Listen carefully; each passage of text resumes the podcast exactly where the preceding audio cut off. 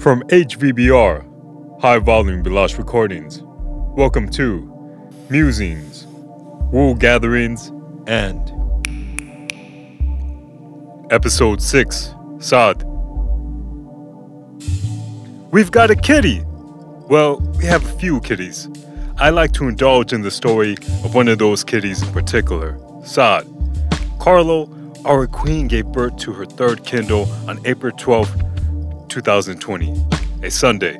I was born on a Sunday. Carlo ain't my mama. Three Kindles in two years. Someone was putting in work. No worries, we got a snip after this batch of babes. Saad came into life at 7 pounds, 11 ounces. Alright, not true, but he has been a standout from the jump. The patterning of Saad's body, his makeup is that of a Holstein cattle, a white canvas with black splotches decorated upon it.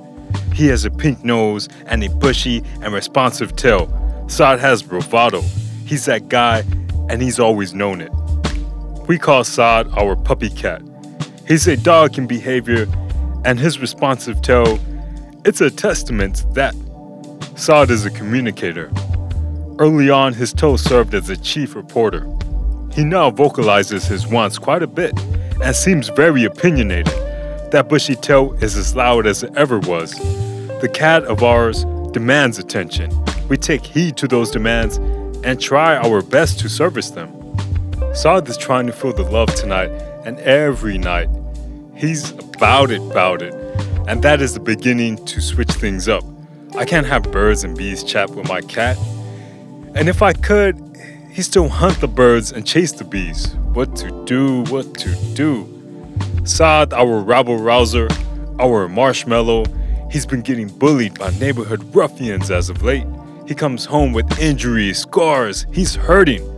As a family, we do what we can to remedy his suffering. If it's physical, such as a cut, we make turmeric paste and massage it into him. If his suffering is what we perceive to be emotional, we nurture him, cradle him. Whilst, yes, whilst, while sheltering him in our arms, we find ourselves telling Saad that he'll get better, that we'll make sure he grows big and strong, and as God is our witness, we'll make sure that one day he'll rule the neighborhood. My family feels for Saad. I feel for Saad. I'm modeled by the surrealistic nature of our experience with Saad. We feel for our animals, our pets. Whatever struggle Saad is experiencing, I feel for him. I feel guilt. Internalizing my cat's pain reeks of Western privilege, and that bewilders me. That is what guilts me. People like me, like my family, us, others, struggling to gain an equal footing, struggling to breathe. I care so deeply for what Saad feels because I feel like an animal.